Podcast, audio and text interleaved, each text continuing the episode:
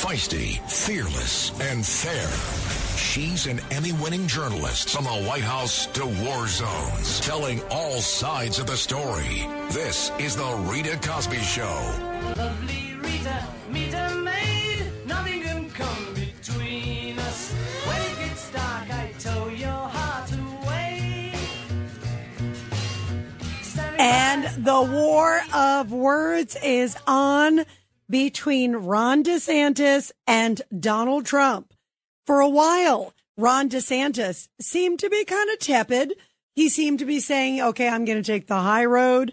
Of course, he is now officially in the race and he is officially coming out swinging.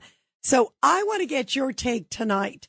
Do you think Ron DeSantis can beat Donald Trump? If you look at some of the polls, he has a long way to go. He still has at least 30 points until he would overtake Trump for the GOP nomination. Of course, he threw his name in this week. It wasn't the greatest launch. He had so many digital issues. It was so bad that President Biden at the White House was like, uh, here is your, uh, here's the link that you're looking for. Since your link isn't really working too well with your electronic announcement, Ron DeSantis. Not that Joe Biden was actually doing anything. You know that they don't even, he probably doesn't even know anybody sent a tweet out on his behalf. But still, clearly, this is a time where now things are really heating up and it's going to get really, really ugly and it's going to get really, really tense because Donald Trump is furious that we are seeing Ron DeSantis in the race challenging him.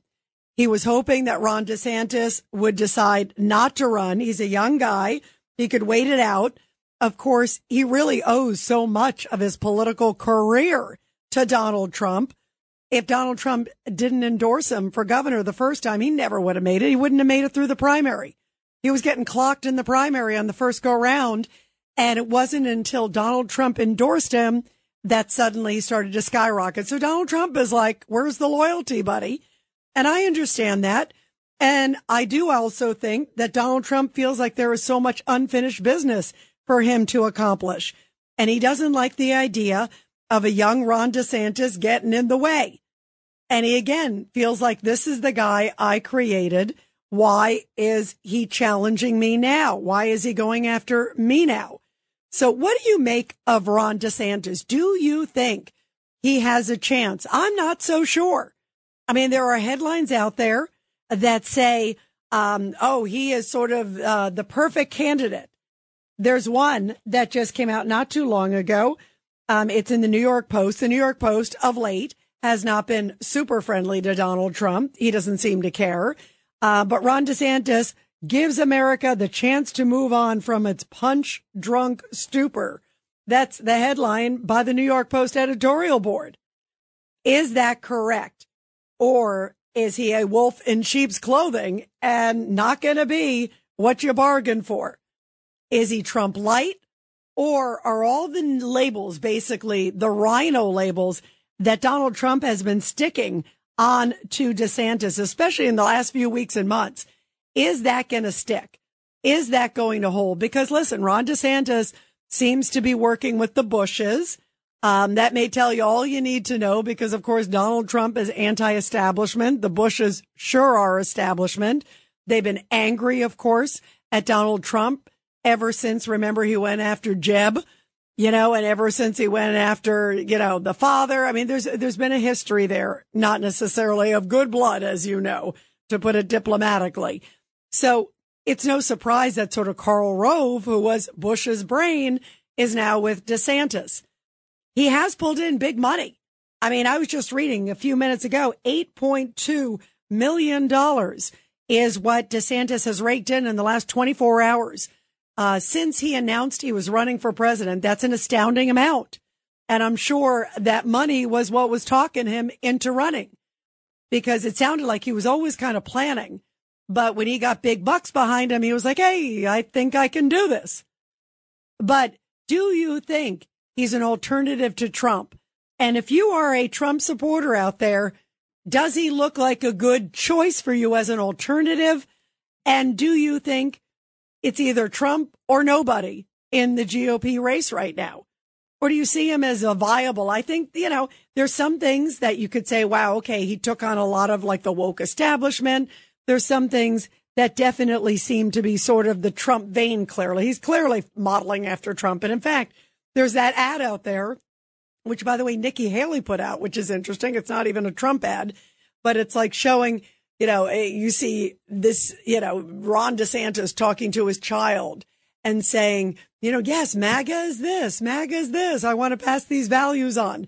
That's when he was all MAGA all the time. But now he is starting to take swipes at his mentor, if you will, Donald Trump. He couldn't get enough of Trump when he was running for governor. It was like Trump, Trump, Trump, please endorse me, please endorse me, please endorse me. Oh, thank goodness I'm endorsed by you. And now it's like, see ya. So how nasty do you think it's going to get between the two guys? I think it's going to get so ugly and so dirty. And we'll have to see where this one goes because right now it is Donald Trump's nomination to lose, but we haven't seen the debates yet. And again, remember when Donald Trump was talking to me and John Catsimatidis, he was saying he doesn't know if he's going to debate because he said he was at least 30 points ahead, which he still is now. And he was like, you don't really need to debate if you're that far ahead. So it'll be interesting to see. Will he hold true to that? Or will he change his strategy? Or will the race tighten where he feels like he's got to do it? Sometimes Trump gets out there and he's done this in, la- in other years where he's been like, I'm not going to debate. I'm not going to debate. I'm not going to debate. Some of it is also to stick it to Fox because he's been angry at Fox, doesn't like some of the coverage they've been doing. He was also angry at the way they let go unceremoniously of Tucker. So, I mean, there's so many different issues here. So it could be sticking it to Fox. They're supposed to be doing the first debate in August. So it could be a little bit of a slap to them. It could be a slap to the other GOP candidates. But a lot of times he did that in the past and then he changed his mind like a few days before or a week or two before. So who knows where this goes? Uh, boy, it's going to get interesting. And that is for sure. Take a listen. Here is Ron DeSantis. Just a little bit ago, he was on a radio show uh, from New Hampshire. New Hampshire, of course, being the first primary state. You got the Iowa caucus, then you got the New Hampshire primary. And this is what he had to say. He is starting to take swipes at Donald Trump. I think a lot of what he's doing is showing uh, everybody that, that he understands that um, I've got a good chance to beat him because he doesn't criticize anybody else now. It's only me. We even peeled off Democrats uh, because, you know, we're addressing, I think, issues that people care about. So I think people are going to be able to see that. And I think, honestly, some of his attacks against me, he's moving to the left. So is Donald Trump moving to the left? Usually he's never accused of that. Uh, but that's an interesting swipe. But the fact that he actually just said he knows I can beat him. That is the line that's making headlines tonight, everybody. That, you know, DeSantis is sounding kind of cocky. He knows I can beat him. He knows I can win. And that's why he's, quote, going after me. I mean, obviously, by the way, President Trump clearly sees that Ron DeSantis is a threat. There's no doubt about it. And that's why he is gunning for him. Um, and that's why he's playing for keeps, just like he did in 2016. Remember, it was like dominoes. It was like, okay, Sleepy Jeb, gone. Small Hands Marco, gone. Uh, Chris Christie, gone. You know, you can see it going down the pike. So you can see where he's headed and his strategy.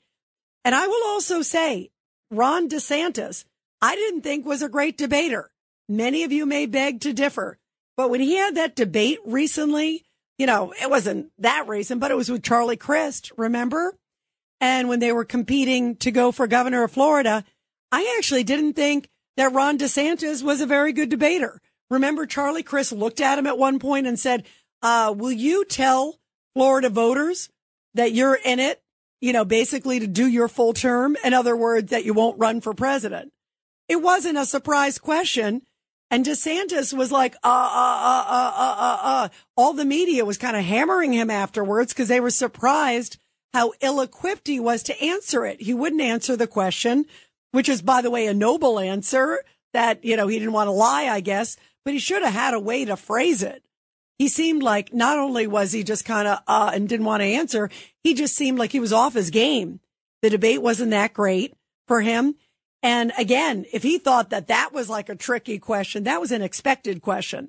Can you imagine what Donald Trump is going to throw his way and what the other candidates are going to throw his way because other candidates are going to try to knock off Trump and DeSantis. Oh Always one and two is sort of who you're gunning for. So if he can't handle an obvious question from Charlie Crist, which everybody knew that DeSantis was thinking about running for president, I can't imagine what he's going to do when Donald Trump tries to throw some curveballs. But in the meantime, Donald Trump is throwing curveballs and he's going after DeSantis for everything. Uh, we're going to talk about in a moment a few headlines that are coming out about DeSantis, basically, according to Trump, not doing a good job even with COVID, saying that Cuomo was even better on COVID. Uh, and boy, my Cuomo interview made a lot of headlines. We'll talk about that. But DeSantis firing back on that. That's a whole other war of words. But now also Trump is bashing DeSantis over the battle with Disney. Take a listen. Look at Disney and what a mess it is. Could have worked out an easy settlement, but no, he wanted to show the fake news how tough a guy he is. He's not. And the whole Disney thing is really very unfortunate. Now, thousands and thousands of jobs are being stopped, and a lot of people are very upset about it. A lot of people are very, very, very upset about it. Uh, let's go to Lamar, line seven. Lamar, your thoughts about uh, what's going to be an epic battle.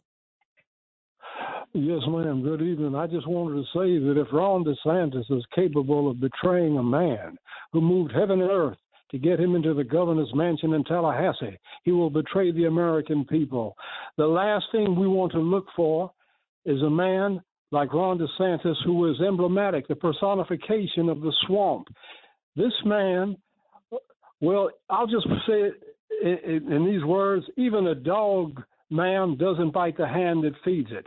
This is not the man we need in the White House. Thank you. Wow, Lamar, that's a powerful comment. Um, and I do think there's something exactly to be said about what you are saying. And, and Trump's putting that in the ads. Trump said loyalty is everything. And then he shows DeSantis saying, Oh, Trump's the greatest. Trump's this, Trump's that. Thank you, Mr. President. I never could have gotten here without you. And people are going, well, you say that. And now is your chance to run for president. You could wait many more years Trump probably can't wait any more years. Um, you know, and, he wants to finish the job that he's done. He feels like 2016, you know, uh, was a ripoff for him. He feels, and he says it over and over again. And you don't stand back.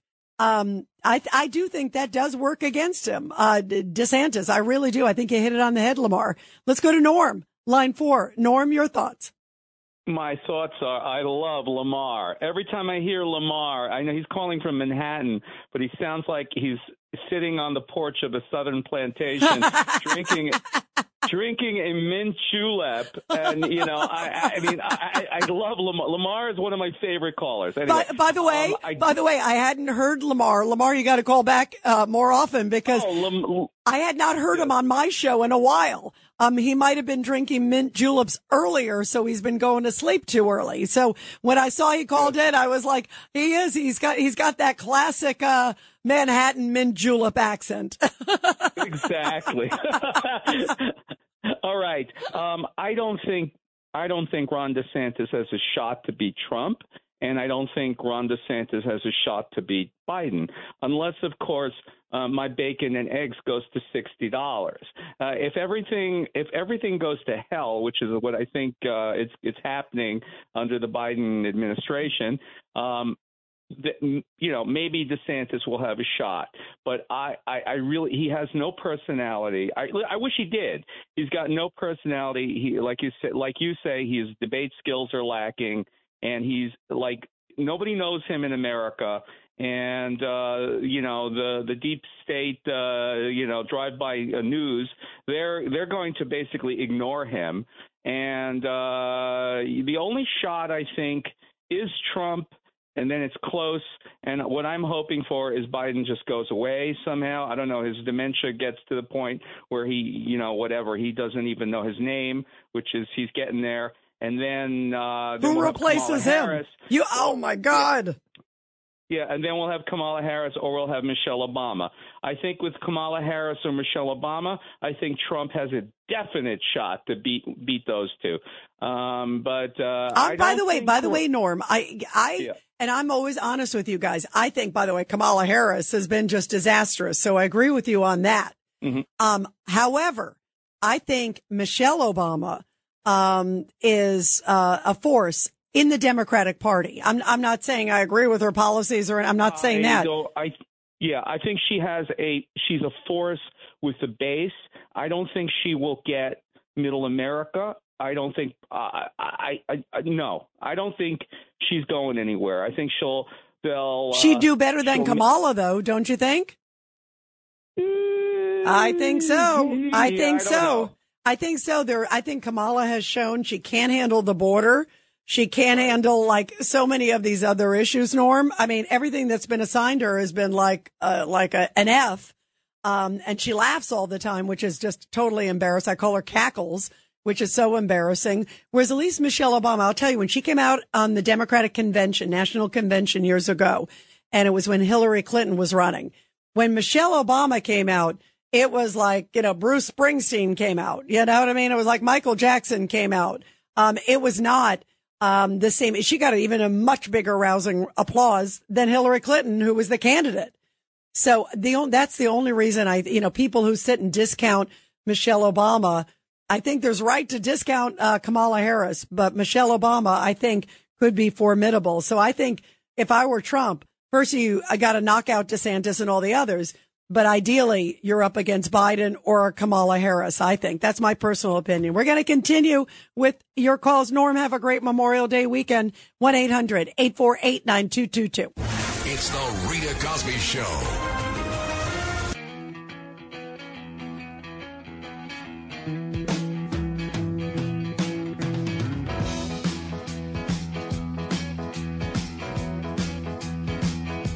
So is Trump still the one? He very well may be because he is killing it. You know what? Let's put it up. It's a Friday night.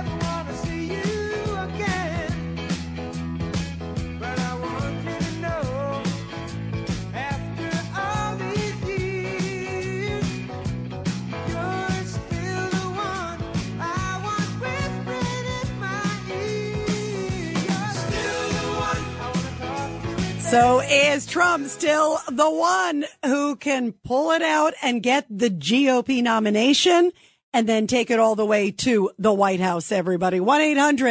1-800-848-9222. What are your thoughts, guys? Where is this race heading? Let's go to Robert in Philadelphia, line four. Robert, your thoughts. Hi, it's really nice to talk to you, Rita. Um, I think there's mistakes being made here. I'll preface this with saying uh, my intention is to vote for Trump, okay, in the primary, and my intention was to vote for DeSantis in 2028. You know, and I, you, if you recall, I said early on I didn't think he should run because it's Trump's because he earned it and he deserved it, but he's in now, okay, and he's going to reap the whirlwind for that. And I'm not saying that's the problem. But if you're going to say that dealing with Disney was a mistake, you're wrong. Disney got what they got coming. And since the unemployment rate in Florida is so much lower, the couple thousand jobs that were lost are nothing compared to the millions of dollars of additional tax revenue they'll get now that Disney has lost their favored status. Okay? Also, he's not a member of the swamp. Stop it. Why are we tarnishing this? You don't have to destroy um, DeSantis in order to support Trump. And Mr. Trump, stop this. Yeah, Okay? You eh, but you- but you know, do this. Robert, you know the thing about Trump, he can't help himself. Um, you know, anybody who competes against him and and goes against him, that's his style. Uh, on the other hand, in D- Trump's defense, when you're running for president, everybody does it against the others. You know, you'll slowly start seeing a lot of these others making comments about DeSantis and others, uh, because now it's sort of the race is on. We also may see, by the way, we're thinking we may see Pence get into the race too. So, I mean, some of it is, it's just politics. It's the way it is. It's the way Trump fights. Um, but, but in Trump's defense about the swamp with DeSantis, where I do think he's right. Um, and I, you know, I like Karl Rove. I've known Karl a long time, but Karl is very close to the Bushes. And most people contend the Bushes are part of the swamp. So, I mean, you know, and Karl Rove is big time helping DeSantis, and a number of others are too. So that fits that criteria. It's the Rita Cosby Show. The Rita Cosby Show presents Back the Blue. And in tonight's Back the Blue segment, which we love doing every night here on the Rita Cosby Show, a powerful story coming from Edison, New Jersey, where a man there is lucky to be alive thanks to a pair of heroes, one in uniform and the other in a suit. Uh, Woodbridge Township Councilman Kyle Anderson said that he saw a tower of smoke as he was driving. And when he saw that house on fire, he pulled over and a woman who had called 911 told him that a man was still inside toward the back of the house. I could see there was a door open and there was a gentleman who was struggling. So I went and I helped him out, but he couldn't move any further and I propped him in a seat on the deck. That moment, Edison police officer Joseph Elkumos arrived on the scene. And the officer said, when I got out, I saw the fire engulfing the house. The smoke was so thick. It was nearly impossible for me to even see the man on the officer's body cam video, which was released, you can hear the councilman telling the officer where the man was. And at that point, the officer immediately rushed in and put the man on his back. The officer says, I didn't even talk to the guy or anything like that. I just picked him up, put him on my shoulders, and I ran out to safety and we went to the front of the house. The officer who suffered smoke in his lungs and eyes during the rescue added, when I picked him up, I actually saw he was charcoaled up and stuff like that from the very heavy smoke. Police are saying, believable, unbelievable. It is amazing that the man is okay. The fire still investigate, uh, under investigation, but it's not believed to be suspicious. And the councilman there said the officer was the true hero. He was the one who threw the man across his back because the man, the man really could not move at all. Thank goodness for our incredible officers. By the way, uh, the officer uh, did have some smoke inhalation. He is back out on patrol and says he is ready for his next call. What a great story and what a powerful story of great teamwork between the councilman and the law enforcement officer saving this man's life. And beautiful to be able to showcase that here on the Rita Cosby show. Well, we're talking about the battle royale now that it's only been a few days that Ron DeSantis, the governor of Florida, has thrown his name into the race. And of course, the war of words started months ago because I think Donald Trump was hoping maybe if he took some swipes, maybe it would even prevent DeSantis from running in the race. And it sure didn't work because DeSantis said it's official. We had always heard that he might run in May or June. Uh, and sure enough, he threw his name in in May. It was tied with sort of a Florida legislative session. But he obviously saw an opening and he saw some donors heading in his direction. And he also saw incoming from President Trump, incoming like this. of 2017, Ron DeSanctimonious was polling at 5% in the Republican primary for governor of Florida. 5%. DeSantis had virtually no endorsements and was being drastically outraised by Agricultural Commissioner Adam Putnam, the widely viewed favorite. He was going to win. He was going to win easy. He was way up. Ron had zero chance of winning. On December 21st, 2017, a man named President Donald J. Trump endorsed in support of Ron DeSanctimonious. His polling skyrocketed, and DeSantis won the Republican primary 57 to 37. He was down so many points, and all of a sudden he wins by 20. He was already looking for jobs. But he did it because of President Trump. Thank you very much, Ron. Thank you very much. In classic Donald Trump style. Well, now the big question is how will Trump fare now that it is truly mano a mano? And also, do you think ultimately it's going to be Joe Biden? Joe Biden is in La La Land. He's on vacation again, taking a long Memorial Day weekend, if he knows even where he is. You know, I mean, things are just so crazy in the world. And there are so many things with the investigation that's involving the Biden family. I'm not convinced that he's going to be the guy on the Democratic side. I think he is. But boy, there's a lot to uncover. And there's been some explosive stuff of late. A lot of it coming from James Comer. His committee says that there is a document that came from a whistleblower And the whistleblower says it exists at the FBI. It's an FBI whistleblower who says that there's a form that shows that an informant gave information basically saying that Joe Biden was compromised with a bribery scheme, uh, millions of dollars tied to China, Romania. There's another one tied to Ukraine, but that there are documents out there sitting at the FBI. And so far, the FBI is refusing to hand it over to James Comer, which makes it even more suspicious. It seems like the document does exist. We don't know if they looked at it, if they discounted it. There's a lot of things that could have happened, but it doesn't look good. And why are they like withholding it? If there's nothing there, they should just send it over and say, here you go. We looked at it, nothing there. Uh, so it gets fishy. And here is James Comer talking about what he believes is on at least one document or two.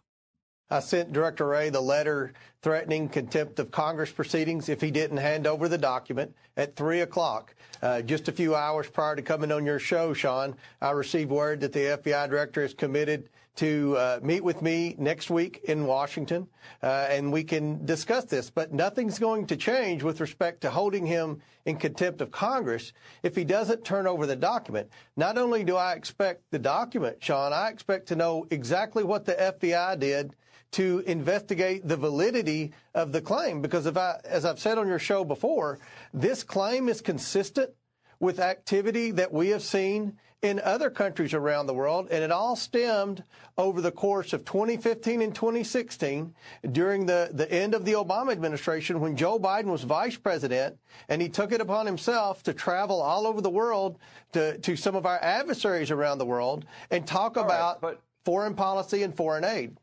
And he also told Sean Hannity uh, that he will go after the FBI if they don't hand over the document ASAP. Take a listen. We learned something during the, the second conversation we had with people representing the FBI when they came in to talk to my staff. We our specific request, first of all, said we want any Form 1023 dated in August 2020 with the word Biden on it. And you know what they came back and said, Sean? They said, well, that's that would just be too many documents. Uh, we we can't possibly prepare all that. How many 1023s are there? Uh, with the word Biden just for one month in 2020. Now, the way that I understood the FBI, there are multiple Form 1023s pertaining to Biden. So we had to narrow the focus to say, okay, Biden and the word $5 million. That is stunning that there are so many 1023s that they have to narrow it down to say Biden and $5 million. How many 1023s? These are like informants tipping off confidential informants with information to the FBI. In other words, how many people have privately told the FBI they are deeply concerned about the Biden family within a window? You heard what he said. I mean, it was within a window too, a very narrow window, but that wasn't narrow enough. Now you got to put in the amount.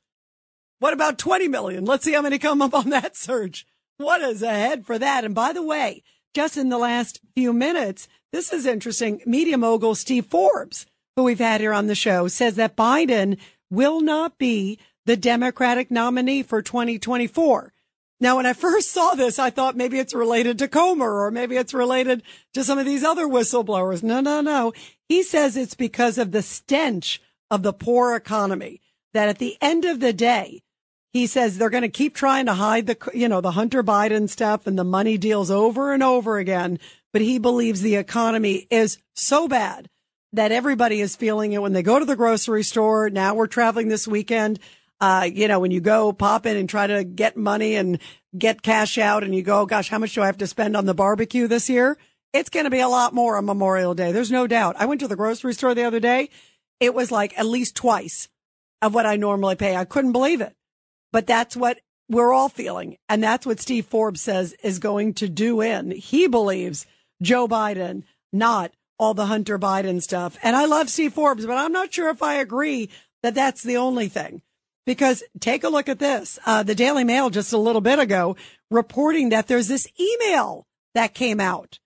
And this came out, uh, newly unearthed emails. These are text messages rather that suggest that Joe Biden may have been involved in his son and his brother Jim's business deals with some corrupt Chinese officials. So, two weeks after a 2018 New York Times story exposed Hunter Biden's connections to a corrupt Chinese Communist Party linked oil firm, uh, his uncle, Jim Biden, remember the one who was dodging the press when all this stuff broke, texted Hunter and said, quote, you need a safe harbor. In other words, get out of the limelight because everybody's talking about you now. And I can work with your father alone. That's really interesting. So you need to duck. I will work with your father alone. And let's kind of hope this goes away. Hint, hint, hint, hint. That's kind of interesting. I think this is really interesting because it says your father alone and it's to Hunter Biden, according to the Daily Mail. And they've been spot on on a lot of other reporting. So what was he working on his father alone with? And it's in relation they believe the timing tied to this Chinese individual. It certainly shows there were business deals, it seems like, of some sort. So maybe they're connecting the dots here.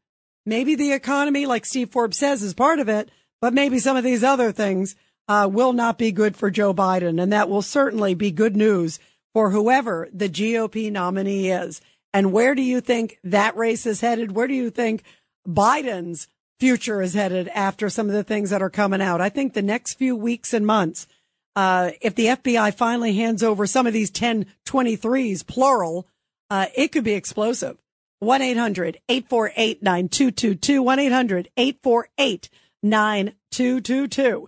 Uh, let's go to Stan, line seven. Stan, how you doing, my friend? I'm doing good. Monday's my birthday. So, oh uh, my a goodness, happy Day for me. birthday. Happy birthday, The Stan. big seven zero. The big seven zero. By the way, by the way, uh, Rudy Giuliani, his birthday's on Sunday, so you guys Oh, share a birthday so a do you want birthday to say? weekend. You want me to say something? I'm not going to. Maybe you're like twins separated at Uh, birth. not in this life or the next. Forget it.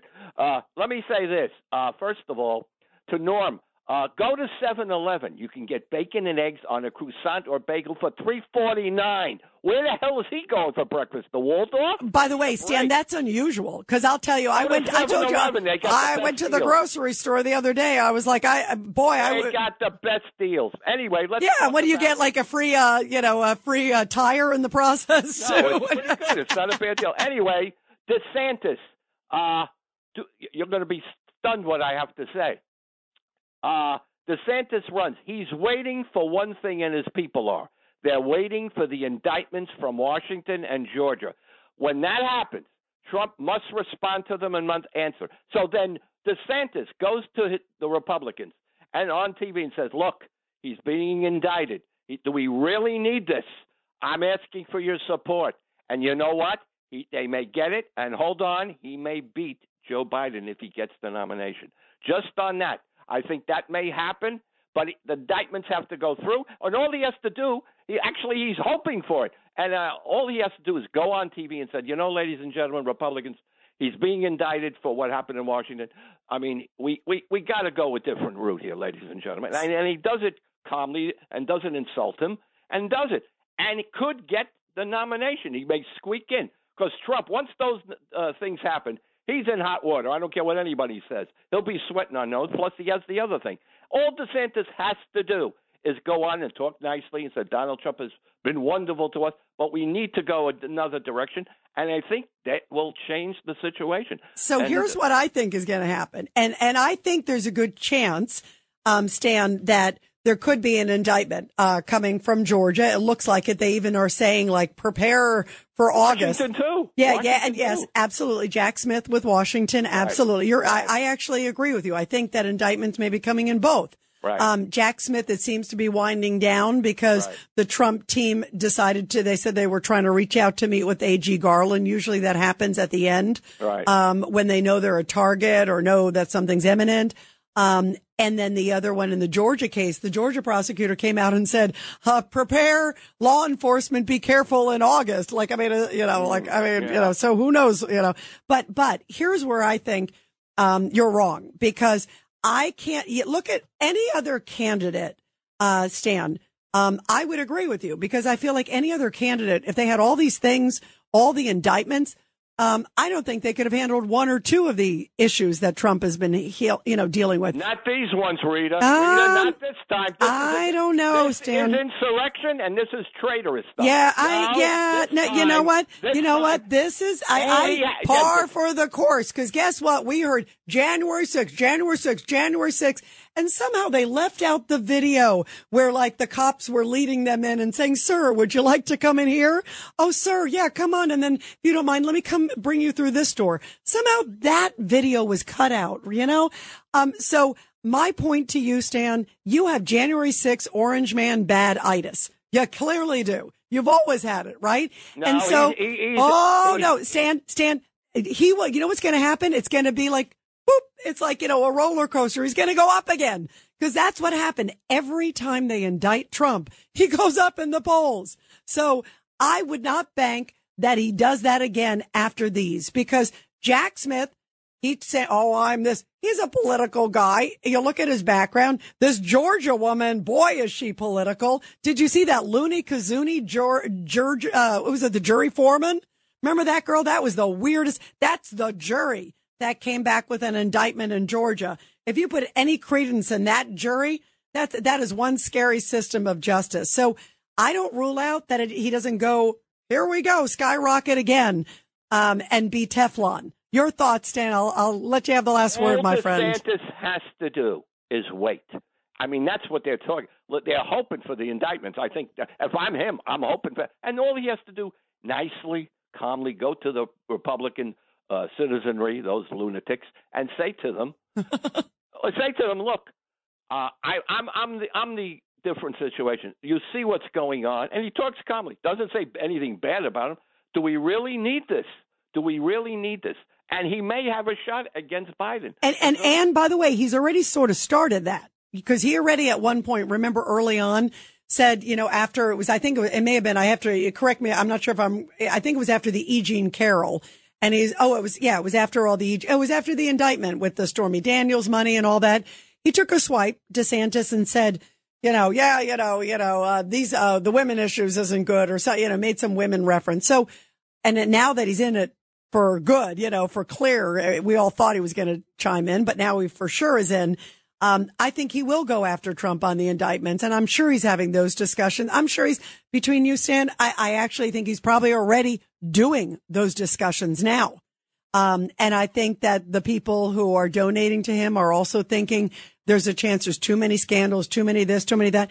But you know what? DeSantis, uh, you know, be careful what you wish for because right now he's like the number two target. Um, if Donald Trump isn't in the race, and I don't see any scenario where he drops out or anything at this point whatsoever. But if for some reason he were to drop out, you think that they're not just going to replace the name Trump with DeSantis? I mean, they're already starting to go after him. They're already starting to say, you know, that this guy is this, he's that. I mean, they were already vilifying him. They, they're treating him like he's like Darth Vader. You know, you know, that, that's going to be like tiptoeing through the tulips if Trump's not in the race. But, uh, we'll see what happens, Stan. And most importantly, I love hearing from you. And I always love that your spunk is back. That's a good sign. And happy birthday, Stan, by the way. Have a great birthday. All our patriots have a great, great weekend. All our troops all over the Absolutely. world. Absolutely, Stan. And, and have a beautiful birthday. We love hearing from you, Stan. Have a good one. And everybody will continue with your calls. 1-800-848-9222. It's the Rita Cosby Show.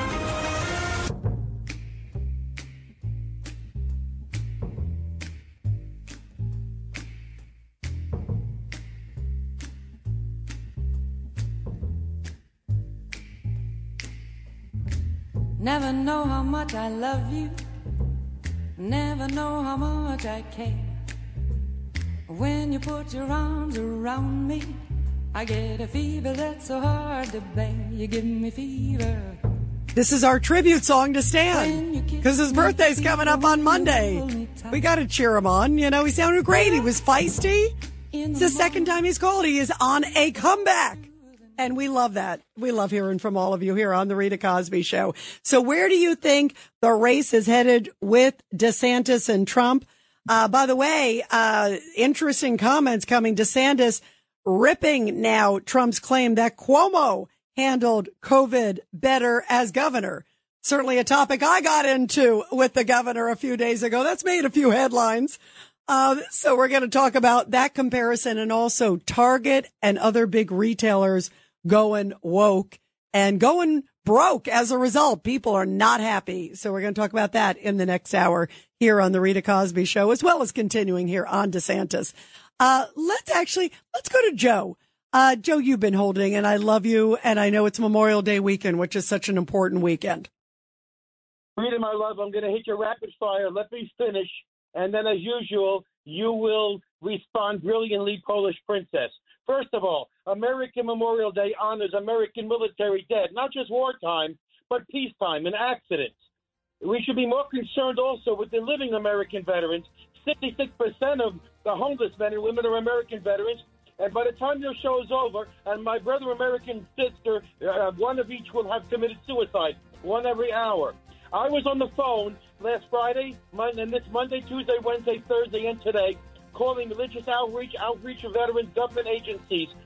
You know what, Joe? Thank you for reminding us what it's all about. It's the Rita Cosby Show.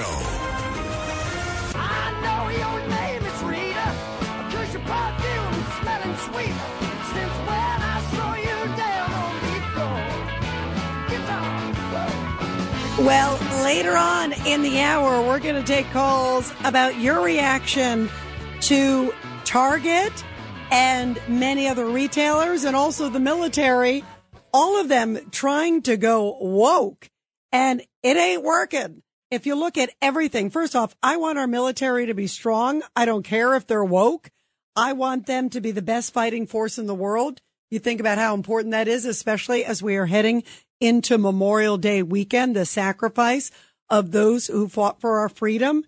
You want to have the best military to protect our homeland and protect the world. That's all I, I, all these like the drag queen stuff and the digital ambassador from the Navy. And now there's word that they're looking at somebody who is the chairman of the Joint Chiefs, the nominee. It turns out he's got some woke in his background. Can't we just get somebody who's a good fighter, a good warrior, and a good military tactician? That's all I want from the military.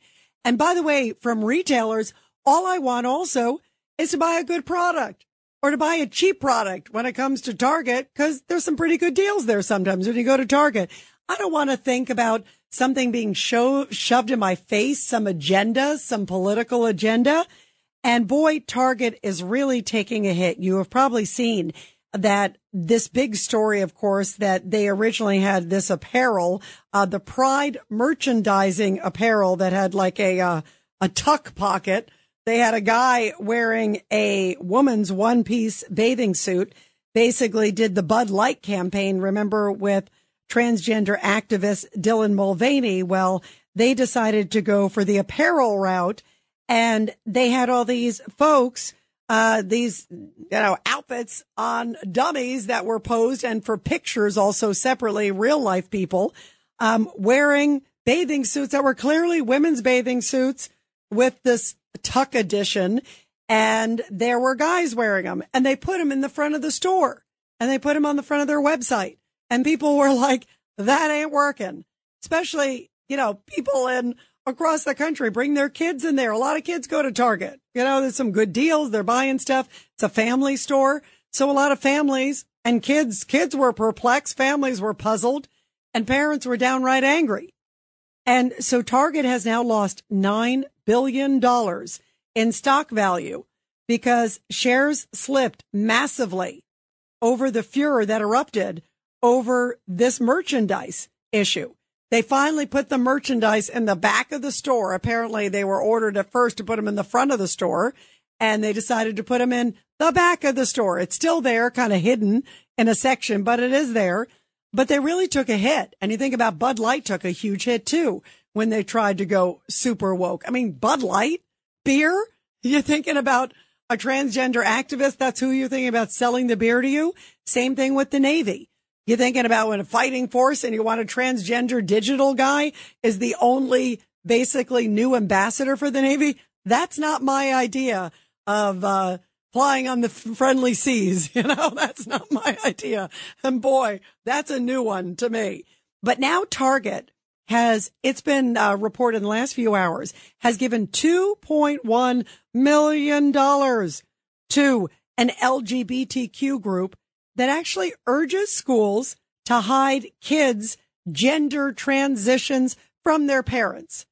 Uh, first of all, obviously, I don't agree with these kind of things being hidden from parents. I think that's not a good idea. And now we're finding out that Target very publicly said, yeah, we are helping this particular group. It's the GLSEN group, um, that is very vocal about going after, you know, trans rights. Uh, they say they're doing it for individual rights, for kids' rights. Uh, but to go against the parents and for Target to now, it turns out to be so involved with all of these highly political and highly woke policies. This is really, really crazy. And when it came out, it turned out that Target has been working with this group, uh, GLSEN, for years. They said this is nothing new, that they've apparently been working for this group for many, many years. And they've been involved, yes, very publicly with the gender transitions away from parents, this group, and a whole bunch more. So is it a sign of going woke? You will go broke. And what kind of reaction do you think Target should get? Uh, they seem to be very publicly still continuing the support of this group, yet still putting the stuff now to the back and not sticking it in the face of other families. I'm all for, by the way, um, you know, whatever somebody wants to do, it is totally fine. If they want to do it, especially as an adult, I have zero problem with it. I feel like people have a right to express themselves and do whatever, but to have a group that's pushing it for children, not telling the parents, that is a problem. And I also don't think it's a good idea to be putting pride merchandise right there at the front of the store when you walk into the store in a store that is a family store. And it's different if it's like a pride store or something like that, or there's a pride march. I am all for people expressing themselves and having whatever their sexuality is. They are welcome to do it. I think it's, it's important. I think people are allowed to do it, but I don't like the idea of going into a store and seeing it right there. And I don't like the idea of pushing for gender transition without parents. So we're going to take your calls on that later on in the hour. And by the way, that is going to be a huge issue in the presidential campaign. There is no doubt. I mean, DeSantis has taken the woke agenda. He's taken it on in a huge way, as has President Trump. But here is Tudor Dixon first off reacting to this new news about Target basically funding this group for a long, long time and saying we'll continue to do so. The CEO has come out and he has doubled down. This is the CEO. So when you saw this happen to Bud Light, you saw them kind of back off. They had a, they didn't have an apology, but they sort of said, you know, this isn't the direction we want to go. But that is not what see, the CEO of Target has done. They're going to keep them out there. They're going to keep them out there. And she is referring to some of the Pride merchandise and the fact that they haven't shot away. How much do you think woke agenda is going to be on the front burner? DeSantis has made it the top of his mantle. 1-800-848-9222, 1-800-848-9222. Let's go to Robert. Line one. Robert, your thoughts. Hi, Rita. You want the uh, Target thing or uh, Whichever you'd like, because DeSantis, the whole woke agenda definitely will be one of the big presidential issues. Uh, but what do you make of the Trump DeSantis battle? Well, the problem is we have to be more organized as Republicans. It has to be country first, not the party. And we can't be divided like the Democrats are doing to us to have us fight against each other. We need to be organized like they are and fight them so that we win this election. Yeah, and I think a lot of people feel that way too, Robert. I think a lot of people agree with you that there has to be unity because people are going to be so bloodied and battered by the time uh, the GOP primary is over. Uh, although Trump seems to relish that, we'll see if DeSantis can withstand that. Uh, let's go to Phil in Pennsylvania, line seven. Phil, your thoughts. Uh, good evening. Uh, I wanted to talk about DeSantis and Trump, but very quickly, I actually about an hour ago drove by a Target and stopped at Walmart instead. So ah, so you did you yeah. consciously said, "Forget it, I'm not going into Target." Correct, and I'm also just buying Miller and Coors now too, instead of Bud Light or any or any Anheuser Busch product. But anyway, um, as far as Trump and DeSantis is concerned, I feel Trump has no chance of winning in 2024. And I proudly voted for Trump in 2016 and 2020. 40% of the country hates him. He's going to spend the general election complaining about how he got robbed in 2020, which may or may not be true. Um, but he's he's not going to win. And DeSantis gives us a distinction, a clear distinction with Biden. You have a young governor who's who can run on a track record of success versus Biden, who's mentally gone and has no success to run on. He'll just run on, I'm not Trump, like he did in the last election. Right. And, and Phil, your point is a good one because in terms of the strategy of the Biden team, I'm not so sure um, that DeSantis can handle the heat, um, especially when it gets to uh, the the Democratic team against him. Because if you think that that they're going to like not treat him as harshly as they treat Trump, uh, that Oh, you got another thing coming. But but I think but I think that um, I think that you're right. He does, he makes a distinction and it will throw the Democrats for a curveball because they like the idea of, uh, Biden not running on his record, but running on being not Trump. And, and, but I think they'll, he'll try to do, just change it. He'll say, oh, he's Trump light. You can already sort of see where he's, he's a junior Trump that he's a junior. He's a MAGA, full blown MAGA, you know, is what they're going to say. You can, I mean, you can already see, I don't know if it changes the dynamics with DeSantis. It's just a different name. True. Um, I will just say this. I, I also think if I were DeSantis, the way I would come after Trump is you stuck with Fauci too long. You listen, you to Dr. Birx too long. You listen to these people too long with COVID. You force down this vaccine that at best doesn't work. Um, and I can see Trump trying to rewrite, rewrite how he handled COVID. Now, granted, hindsight's twenty twenty, but DeSantis did a great job of it in Florida. That's why everybody moved there. Well, by the way, that is definitely sort of the latest thing, and we're going to talk about that too soon, Phil, because you're right. That's definitely the the battle over who handled COVID, how was it handled. Uh, Trump has been taking some swipes at um, at DeSantis, basically saying that Cuomo handled COVID better as governor than DeSantis. And then DeSantis fired back and exactly what you said, said, why did you basically keep Fauci um, at the helm? Why didn't you fire the guy? Why didn't you get rid of the guy? Um, and why did you sort of proceed with, you know, with the, the vaccines and a whole bunch of stuff? So I, I think a lot of that is going to be a really interesting battle uh, point for both of them. There's no question about it. Uh, Phil, thank you so much. Let's go to BJ line four. BJ, your thoughts? So you know, um, I'm like, I, I- I'm really not liking. Uh, by the way, Happy Memorial Day to everybody. Oh, thank you. And it's an important day to honor It- it honor those who have made the ultimate sacrifice for our freedom, you know, and for our freedom to to vote and express ourselves. Yeah, I I agree, and and uh, uh, don't forget uh, those who uh, gave their life for freedom and served our country, because uh, we wouldn't uh, be worrying about it uh, if uh, if they weren't there for us. So uh, anyway, Absolutely. I- Thank you, BJ, for saying that. Thank you. You're quite welcome. I, you know, the, jo- Ron DeSantis uh, is uh, really, he's really going low, and uh, I'm liking Tim uh, Tim Scott more and more. Uh, he's a class act, uh, and uh, I like his style more and more. I like his grit.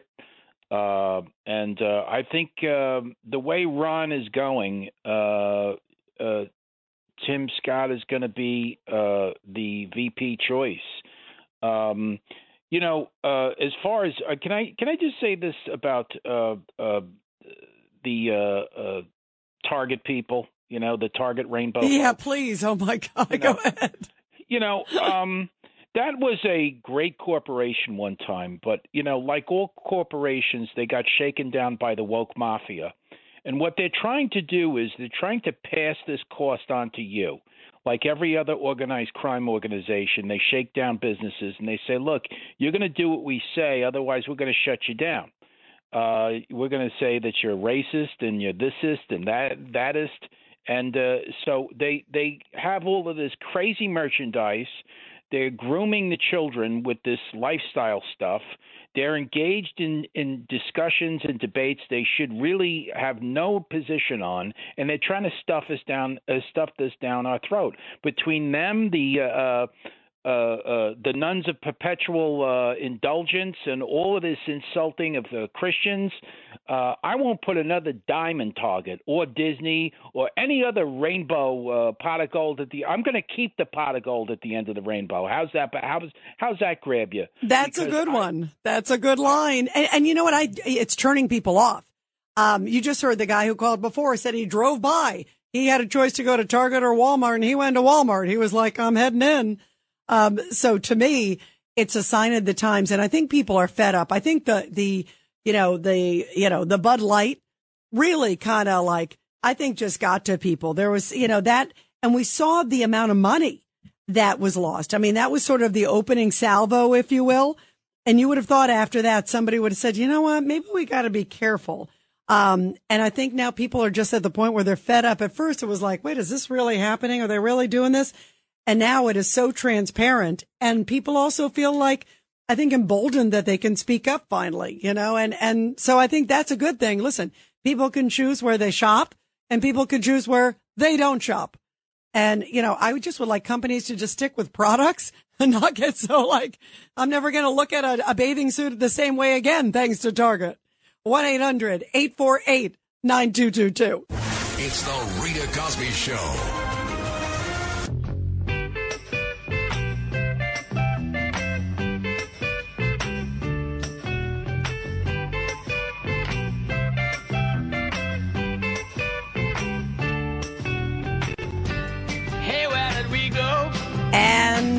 Now Ron DeSantis is firing back. You were just talking about the back and forth with Donald Trump and DeSantis. DeSantis coming out and saying Trump should have fired Fauci, didn't do a good job with COVID.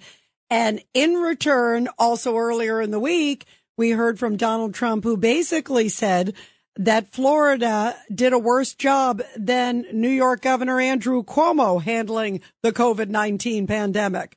Uh, well, I talked with Cuomo. It made a lot of headlines on Tuesday. Uh, here's a little bit because Cuomo was saying that other states also did not do as well as New York. And it looks like Trump is, by, you know, feeding into that. Take a listen. An audit that came out later by the New York State Comptroller uh, showed that your New York State Health Department intentionally concealed the deaths of more than 4,100 people in nursing homes. That's what the comptroller said in his report. Yeah, it did not say say that. What it said was this: the numbers we reported every day was this many people died in the hospital, this many people died in the nursing home. Two numbers every day. They then asked for a new number. How many people died in a hospital who had come from a nursing home? Which is a valid question, but it requires a whole forensic audit to figure that out now because you have to trace where everybody came from. Uh, and they said, oh, but uh, you didn't count, you counted as a hospital death a person who went from a nursing home and died in a hospital. Uh, and that's what the numbers were what we always said they were. But Rita, I just want to make this this point because it was terrible across the board. But Massachusetts, more people died in nursing homes per capita. Arizona, New York State wasn't even in the top 10 of deaths in nursing homes. But what, so but, but, if it was but- so terribly handled, we had it first, we had it worst, and at the end of the day, our death rate per capita wasn't even in the top 10. Well, let's go to the calls. Let's go to Eileen, line one. Eileen, your thoughts about all this? Hey Rita, we met the other night at um Jeanine Pirro's book release. I remember you and your husband. And, and by the way, you told me you listened to the whole Cuomo interview. I did. I was listening on my way home from work, and one of the things that I love so much about that interview is how you really honed on the crime issue. Ooh, eh, Eileen, we're losing you. Call us back. We're losing you. You're dropping off there. Call us back. And everybody, we'll continue after the break. It's the Rita Cosby Show. The Rita Cosby Show presents Support Our Heroes. And in tonight's Support Our Heroes segment, a powerful story coming from Ocean County, New Jersey, Manchester, New Jersey, in fact. And it was a day of celebration just a few days ago, not only for Joseph C. Longo, but for his entire family as well. Army veteran Longo received a special proclamation from Manchester Township, a motorcycle parade by members of the American Legion Riders, and he also celebrated, get this, his 105th birthday. Well, he is a member of the greatest generation and also was a private first class of the U.S. Army, proud to have served under General George Patton while stationed in France. And to commemorate his 105th birthday, an honor guard of 18 American Legion Riders presented the colors and an American flag. By the way, the Longo family not only includes 105 year old Joseph Longo, but his brother Peter, who is 100 years old. And they were all there for the festivities. What a beautiful and powerful story. And I love when we do our support our heroes segment every week here where we honor our great military. Well, we are talking indeed about President Trump swiping at DeSantis, basically saying, you know what? You didn't do a very good job with COVID in Florida after all. Uh, basically saying that Andrew Cuomo of New York handled the COVID 19 pandemic better than the Sunshine State did. And in return, DeSantis firing back and saying that Fauci should have been fired by Trump. And Operation Warp Speed, he questioned because he also questioned the vaccines in general. What are your thoughts about where this battle is going? And what do you make of the comparison about Cuomo and also DeSantis? 1 800 848 9222. I see Eileen is back. Eileen, uh, you and I were talking. You came over to me. You heard the interview with Cuomo. Your thoughts? Yes, I did, and I thought it was a great interview as we spoke the other night. And the one things I, one of the things that I thought that was great about that interview is how you held him to the fire on the crime issue in New York, and because of his policies that he put in place, now the out, fallout of what we're dealing with in New York, and it's a disgrace. And I applaud you for holding him to the fire for that. Thank you very much. And you know what? I think it's just important. I think, you know, family members, all New Yorkers, uh, deserve answers. And I'm speaking about family members who lost loved ones in nursing homes. And, um, you know, you, you got to answer to that. There were so many people that perished, at least to give us some perspective. I wanted to be tough, but I wanted to be fair.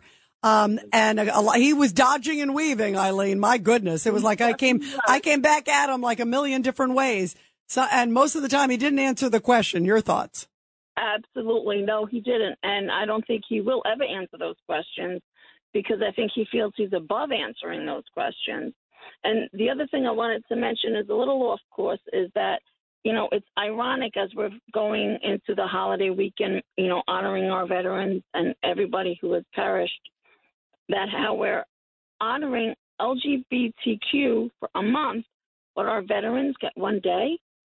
I don't know. I don't know, Rita. I think that's a little lopsided, don't you? Yeah, you know what? That's a great point. Um, you're right. They get a whole month, and you're right. There's one day. Um, and, and I, you know, I think, by the way, Eileen, and I remember talking with you at Judge Jeanine's party at the book party. Um, and you and obviously your husband are very patriotic and probably like me honor uh, those who have fallen uh, fighting for our country's freedom every day. I think every day should be Memorial Day and that we don't ever forget the sacrifice of those who fought for freedom and made this country great and put so much on the line for our democracy and where we are today. So to me, I'm always one of those people. Every time I see someone who's a veteran, especially an older veteran, I thank them for their service. Or if I meet, you know, a Gold Star family who's lost a loved one, I always say anything. But, you know, you bring up a great point. Uh, there should be more than just one day where we're honoring. And you know what I also think, Eileen, too? Memorial Day. Um, a lot of people are out there having barbecues. Having fun, you know, toasting, doing that. And they really forget, I think, sometimes the real meaning of what Memorial Day is. And I think it's so important that we don't forget the true meaning of Memorial Day. There's a lot of young people. Uh, I think we should bring back, uh, you know, issues about patriotism back into our schools and teach them some of those values of what it means sacrifice.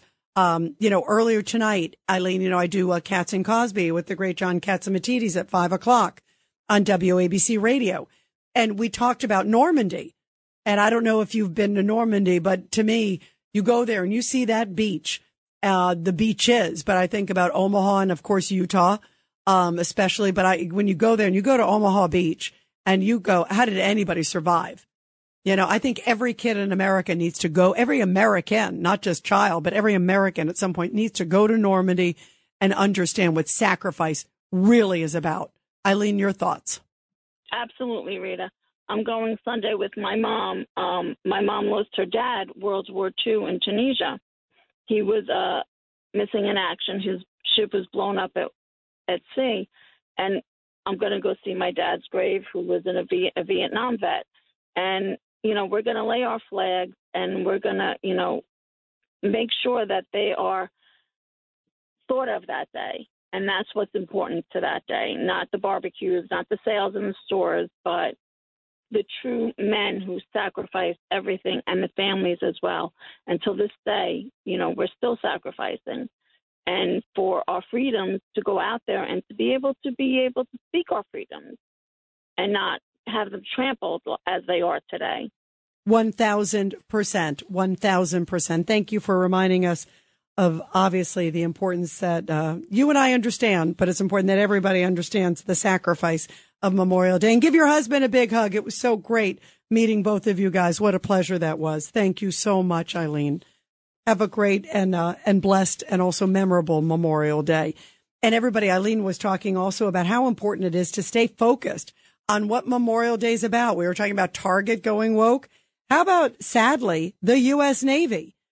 Do you remember? It wasn't that long ago that the U.S. Navy actually turned to a drag queen to use to attract recruits. I mean, what is going on with our military? Think about, think about the guts of the people storming the beaches of Normandy.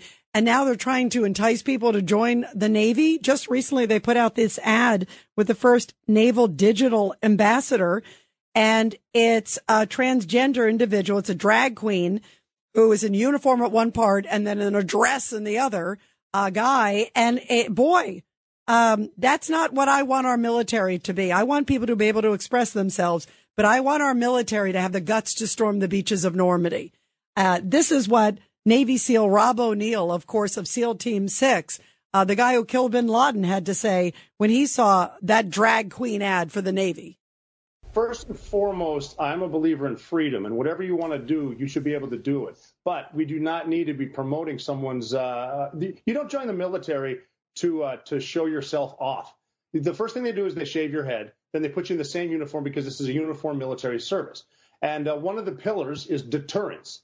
And putting someone dressed in drag on a Chinese infiltration platform is not going to deter China from doing anything. They're not doing this in China but they're they're not not only allowing us to do it, but they're encouraging it through their espionage.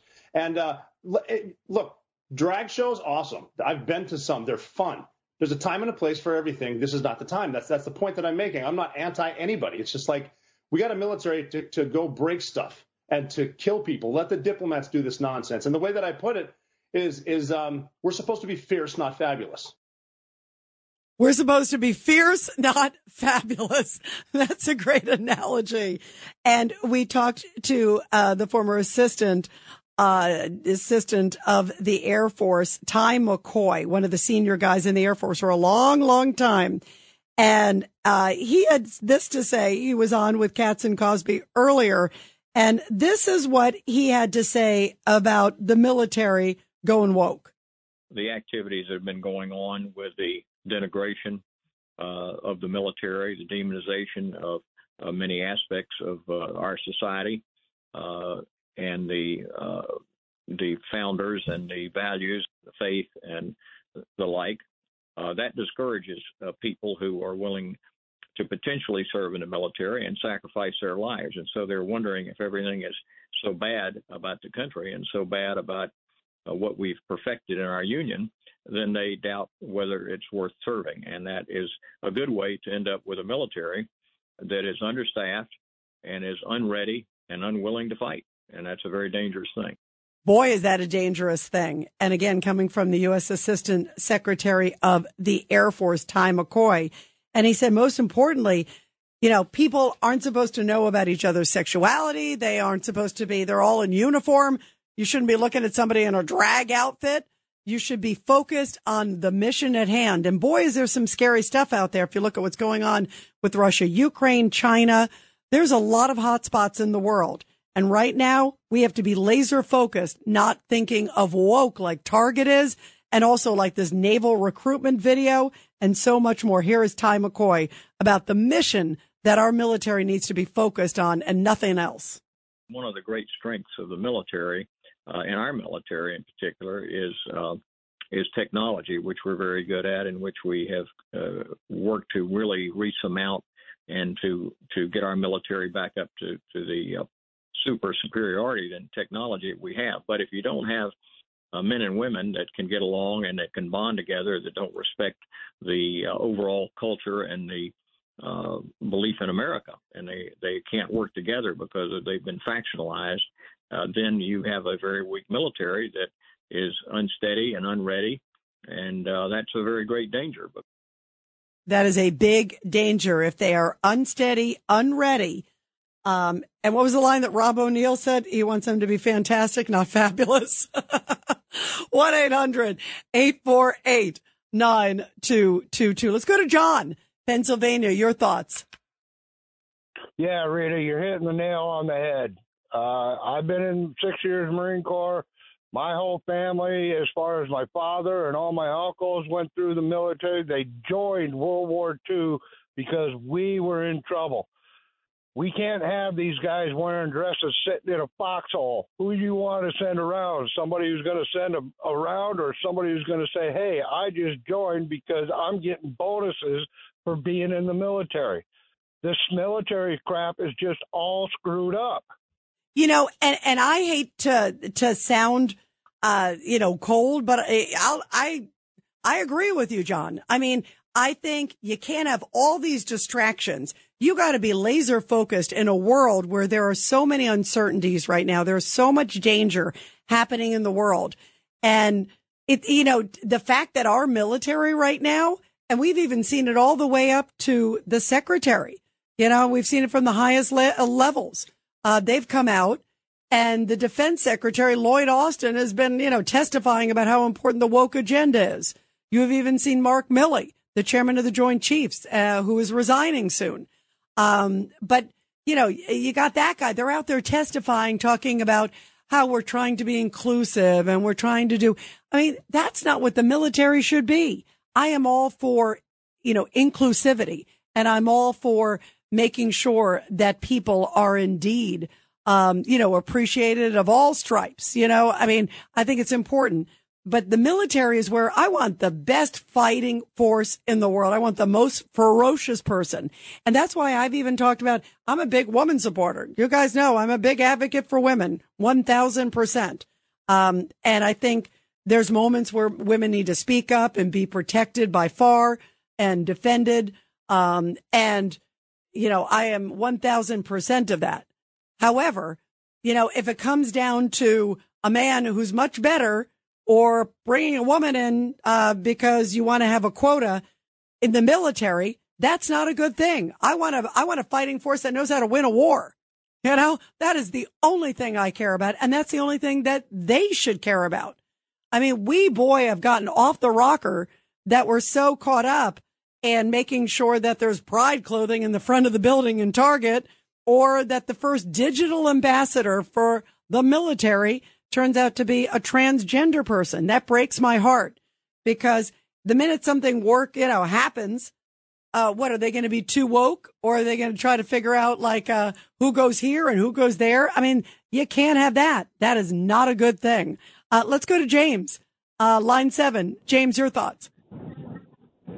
Well, what are your examples of our supposedly woke military um, failing to be able to fight? Do you have any?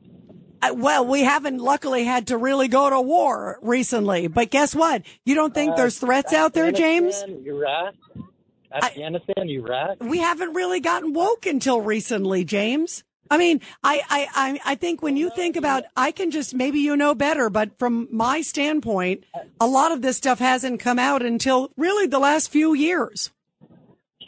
Well, I don't really know better, but I don't think you do either because all you're doing is, you know, positing these hypothetical scenarios.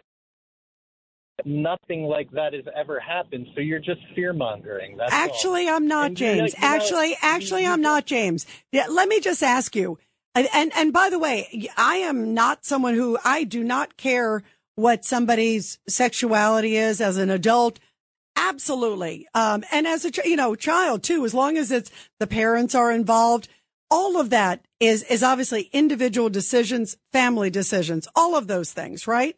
Um, but you, I, I'm not sure where you're going that you think um, any of this stuff matters to be the best fighting force and the strongest.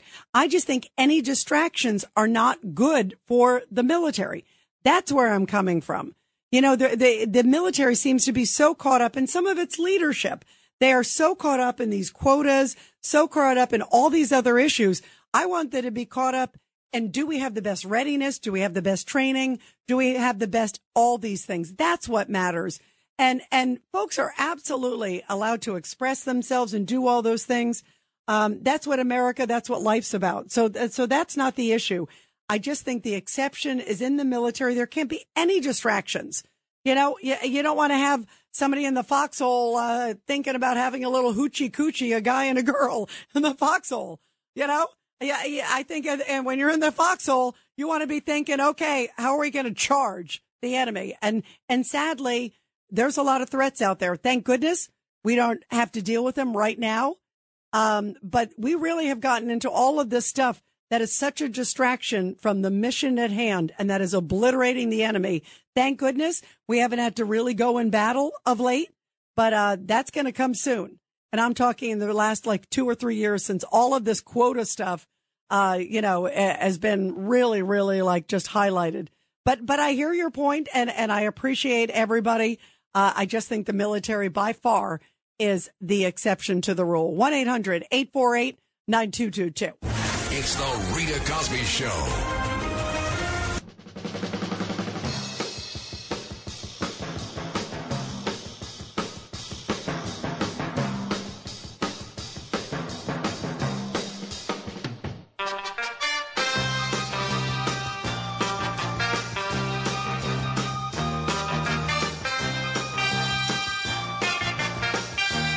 Well, I think some of the folks in the front of the Target store might enjoy this. 1 800 848 9222. Uh, By the way, I always love Hawaii 5 That was a great, great, awesome, awesome show. 1 800 848 9222. 1 800 848 9222. Let's go to Tony. Line 8. Tony, your thoughts. Hey, Rita. You know, it was an amazing show tonight. And I don't want to comment on DeSanctimonious and um, President Trump tonight, but I do want to say it's been a very exciting week in woke land because Congressman Comer is hot on the trail of the Biden family, which just makes me so happy. And also, America is getting smarter at the woke game, and they're not happy about it. So I'm seeing a lot of things coming together, which means kicking out the Biden family. I see maybe if all goes well, they may not even be allowed to stay in Delaware anymore. There'll be signs up. Yeah, You who- know, yeah, who knows? Wanted, wanted. So that's the first thing I want to see. Biden out, and then we'll, you know, we'll take the next step. But of course, you know, we have to get Comer on the t- on the trail, and I'm really excited to see where this is all going. Well, We he, by the way, Tony, he seems he seems hot on the trail um, because he says that he may hold the FBI in contempt if uh, they don't hand over that document that he says shows alleged bribery tying to Biden. And then I read you the new uh, text message that just came out a couple hours ago. So uh, he seems like he is really hot on the trail. And of course, let's see where the facts are. We want to be fair to everybody, but let's see where the facts go. uh, right now it doesn't look good. And then to have this text message about Jim Biden. Wow, wow, wow. Uh, let's go to Jacqueline. Line one. Jacqueline, your thoughts. Hey, Jacqueline, are you there? Jacqueline, call us back. We're losing you. Call us back. Call us back. Uh, let's go to, uh, actually, let's go to Paulie. Line two. Go ahead, Paulie. Hi, Rita. Nice talking to you. Um, I got a question about uh, Brittney Brittney Grimes. It's yeah. Griner, Griner. Griner. It's amazing how she's standing for the American flag now. Yes, yes. I heard that. I heard that today with Bo. By the way, I'm so glad that you brought that up, Paulie, because you're right. Now, she said when she hears the anthem, it has a whole different meaning for her. Sad that it took it to go all the way and get thrown in prison in Russia to realize that, but it's nice to see, and I hope it influences other athletes. I hope it influences other Americans. And everybody think, of course, about our veterans who sacrificed so much this Memorial Day weekend.